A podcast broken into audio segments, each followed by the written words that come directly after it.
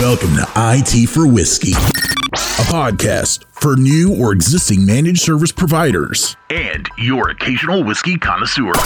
My name is Myron Herrera. My company is CineTech Solutions. We are a MSP based out of Dallas. I'm also the CEO of GreenLink Networks, which is a voice over IP channel only. Business started in 2004. Combined, we're about 30 employees. You know, the reason I wanted to do this podcast was because I wanted to take that pain away from some of the new guys. Visiting a lot of these events, I realized that a lot of the MSPs that were starting up were struggling with some of the same things that I struggled when we started our business. Meeting Craig and Joe, we shared the same passion and a lot of the same issues.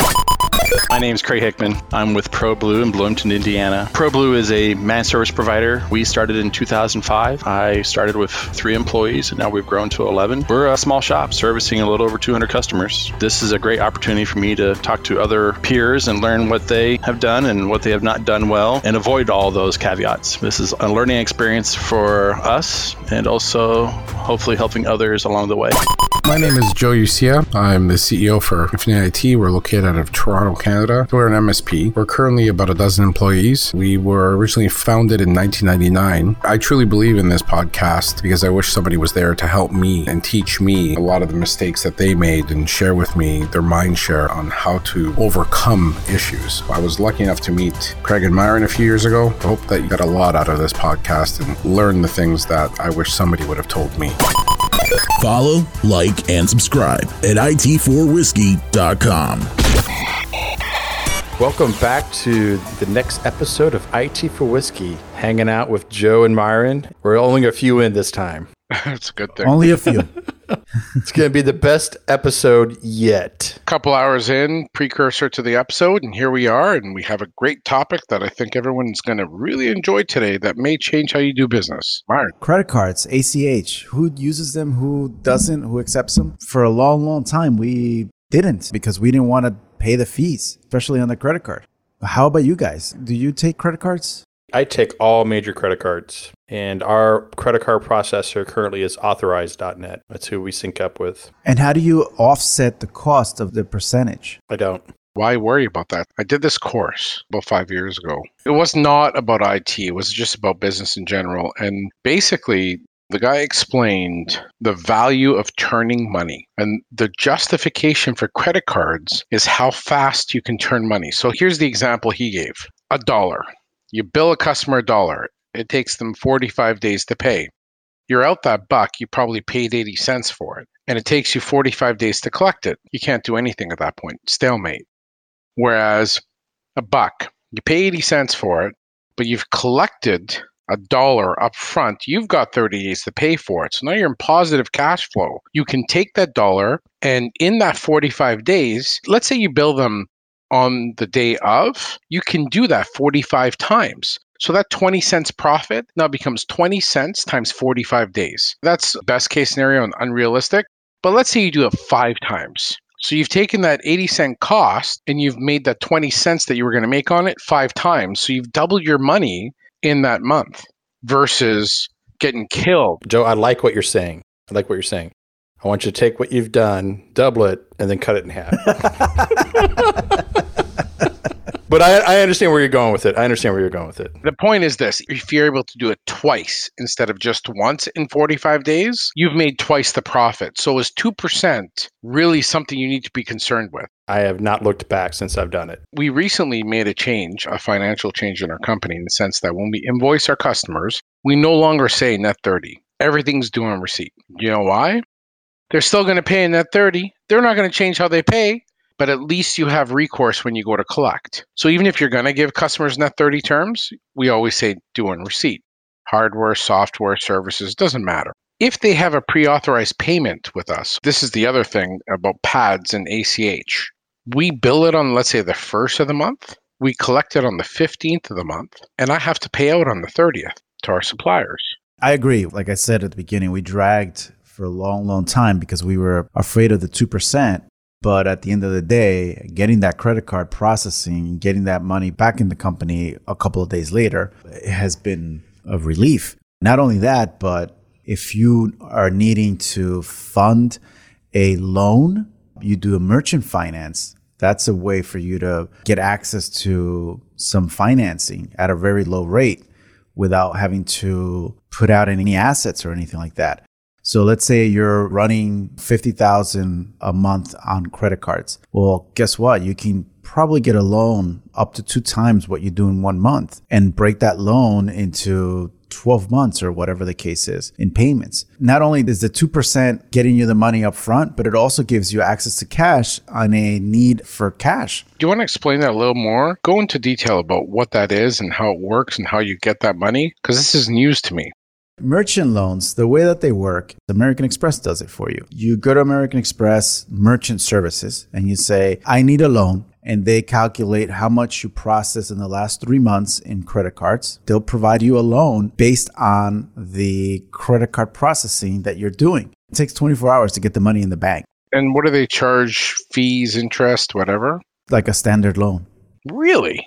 Yeah. I did not know this. They know that you're processing those credit cards. They can always hold those payments. Ah. That's brilliant. I have never heard of this before. When we were 4 or 5 years old, that was our first loan that we did. And it was great because it also created credit for the business when we didn't have a business credit. I remember it was like $60,000, $50,000 that we got at Merchant Services. And it was fantastic. I think the first one was a 6-month. And then we went back and got a second loan, which was like double the size because now we had some credit worthiness. And they gave us double the amount and they gave us a whole year to pay for it. What they do is that they take it right out of your credit card processing. No, not on your credit card processing, but what I recommend that if you're processing credit cards, you process that in a separate account, not in your operating account. That way you can easily see the transactions and balance the transactions from your merchant on that account, and then move money back and forth. I also recommend for those that are starting, move your payroll into a payroll account, because we had a client of ours had an issue where an employee processed $70,000 more in a payroll that hit an account that didn't have any money in there, only had what it was supposed to be for payroll. So it didn't affect their operating. You want to segment those things out. For our Canadian listeners, we use Telpay and it protects us against that. How does it protect you? Before payroll actually hits our account, we have it set up. It needs 2 approvers. And the approvals are on my phone. I get an email. I see the summary and then I hit a link. It opens up Chrome on my iPhone. Done. And then it goes to the next approver, which is my partner. He does the same thing and then it's over. In order for payroll to go through, it is literally a 1 or 2 second thing. I just glance, look, but it breaks it down by employee, what they're getting paid, how much, etc. So I'll catch things. So it gets to a point that over time you kind of retain this employee makes this much, this employee makes this much. It makes total sense, because my fear on what you're saying from your structure, it's a risk versus reward kind of thing. It's like insurance. How many bank fees do you want to pay to protect yourself? We all know every time you open a different account for a company, you're paying fees, especially in the beginning days of a company, like you're a small MSP, 3, 5 users. Every time you open an account, you may not have 10 grand in your account. So they're going to charge you fees. I think here the banks are pretty good about giving either free or very, very low banking fees to a business. They're actually not bad right now.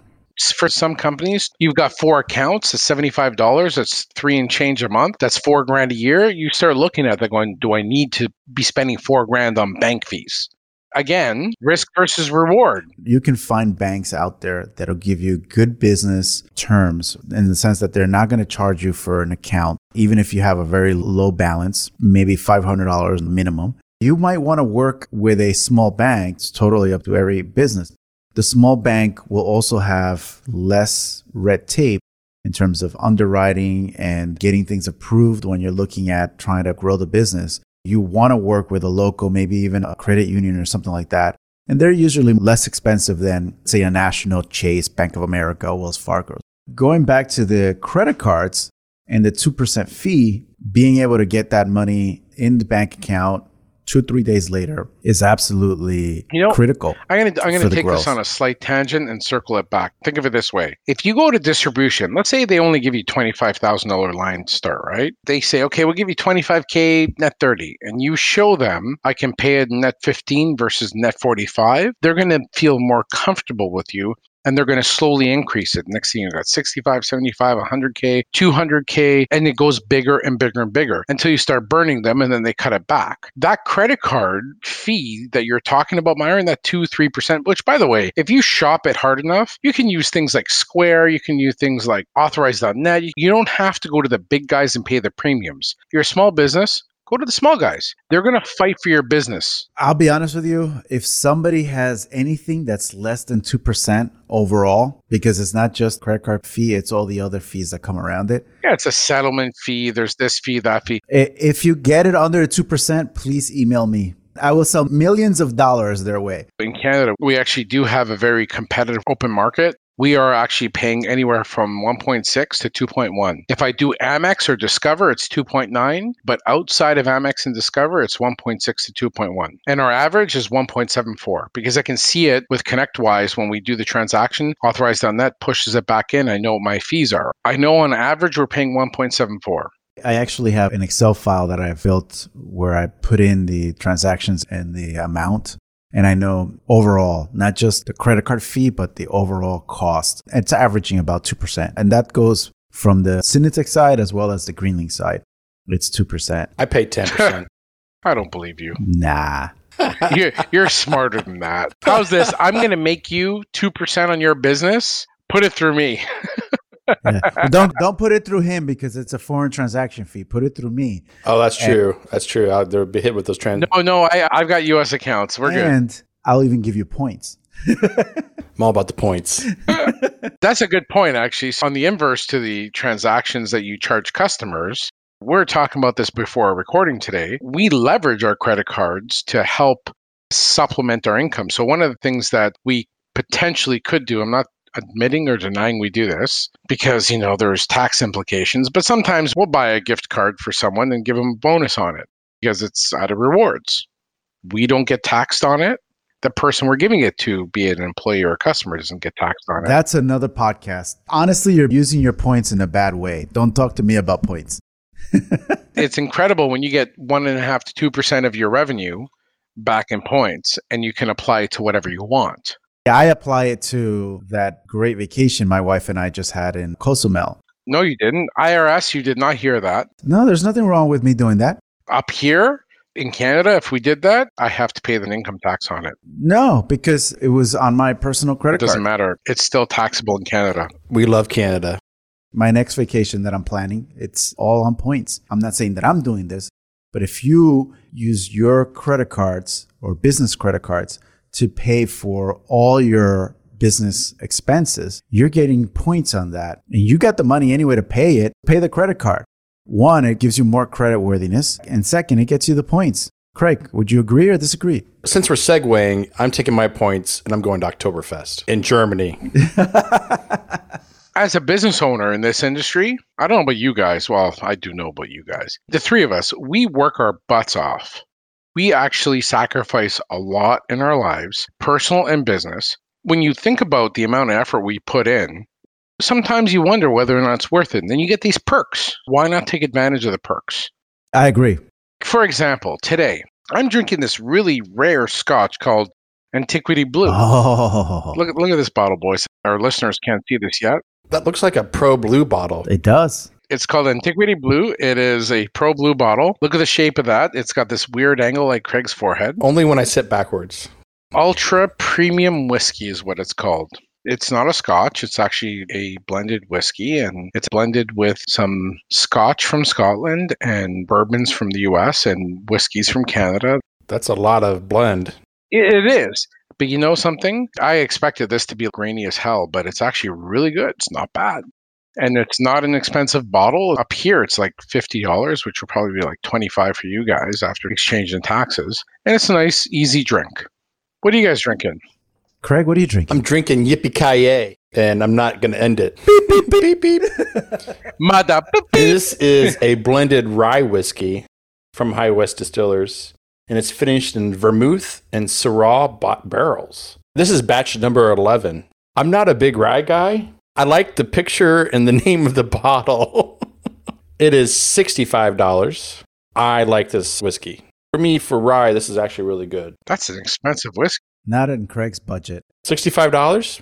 Okay, I got this one for 63. Is that better? Wow. That's better. If you find this on the shelf, I recommend you pick up one. What are you drinking there, Myron? So I have a good buddy here in Texas. His name is Ramses. He's actually a listener. He sent me a picture the other night. He's a big Glenlivet fan. He told me that this was just as good than the Glenlivet that he drinks. And it's called Old Pulteney. Pulteney. We'll make sure we spell it right on the description. Old Pulteney. Pultney. It's a 12-year single malt scotch, and it's good. It does taste like a Glenlivet without the burn at the end. It goes down very smoothly. Very surprised. And it was $36. Wow. So you can't go wrong with that. That's a lot lower than 65. Although I like it. Take your price, double it, and then cut it in half. Just throw around some more numbers. Numbers. One of the benefits, I think, of taking credit cards is that some customers like it. And they like it because they can use their cards and get their points. I was going to say full circle why I kind of brought up the points conversation is the same reason why we like points is the same reason they like points.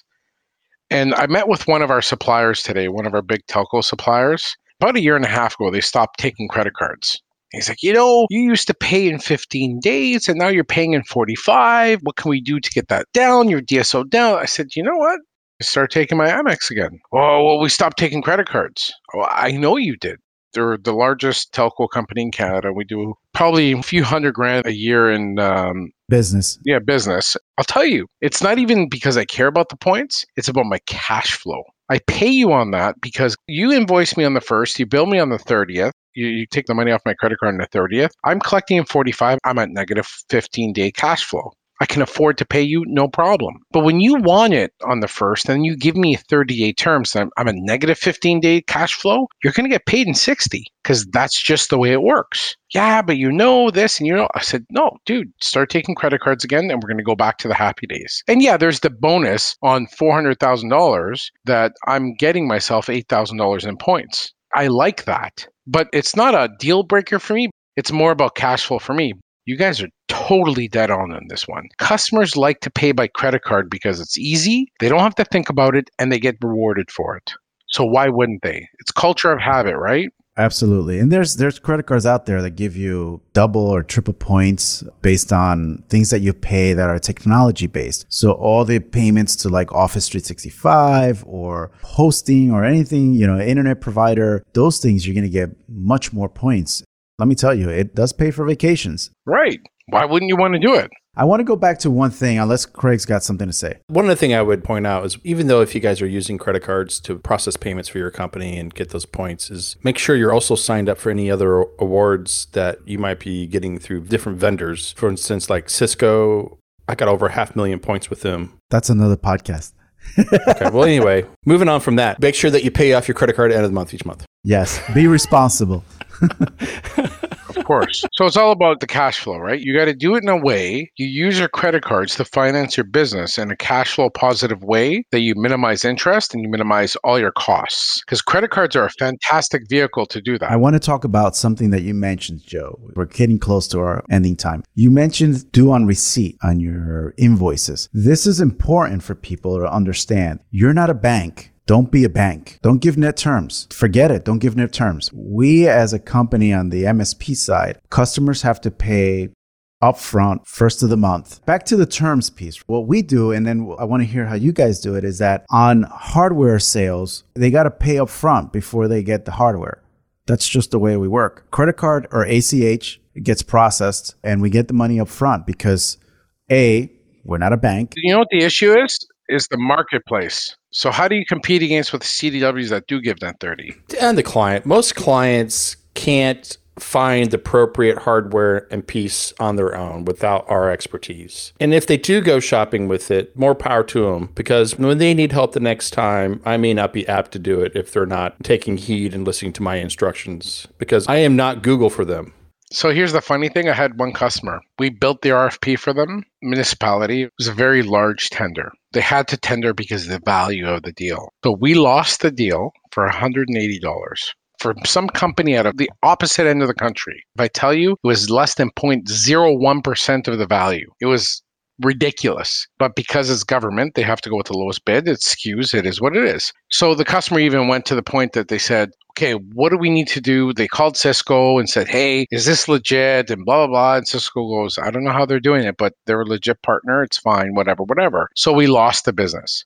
Customer came back to me and said, listen, and I will admit this is not normal, and I wish every customer was like this. I said, you probably put 10, 20 hours into this to help us build this RFP and to figure out what we needed. Bill us your rack rate. I'll approve the amount because you guys put the value into the deal, the pre-sales time, and you deserved it in the technical time. You figured our problem and you came up with the answer. And he goes, it's stupid that the government doesn't get that. Sometimes there's value to be said that we can put a dollar value on the value you put in. Now the government going to pay for it because they're dumb.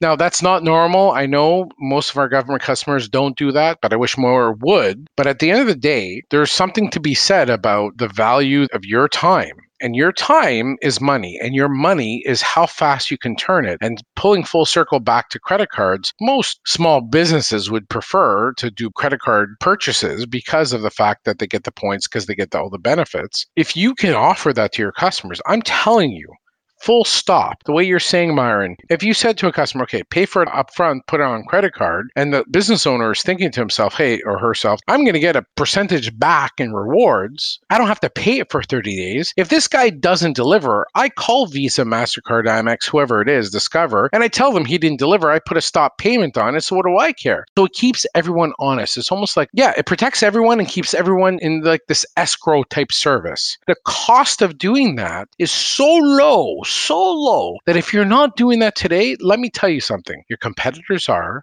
and you're going to lose business because of it. Yeah. Going back to that comment, that's a good sales point to bring out. Say, hey, if you put it on a credit card and I don't deliver, you obviously can go back to the credit card if it has to go that route. If somebody is questioning why to go to credit card, I never had that issue. They either say, here's a credit card, or give me your wire information and I'll just wire it to you. Either way is good. We've never had someone come back on us and tell us stop payment ever, because it keeps us honest, keeps the customer honest, keeps everyone honest. All I was going to say is because Joe lost that RFP, that was me.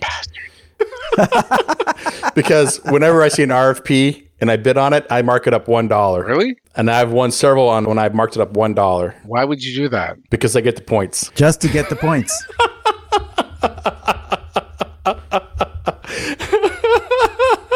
But it's the truth, though. Let's say it's a $100,000 RFP and it's just sending equipment to them or licenses.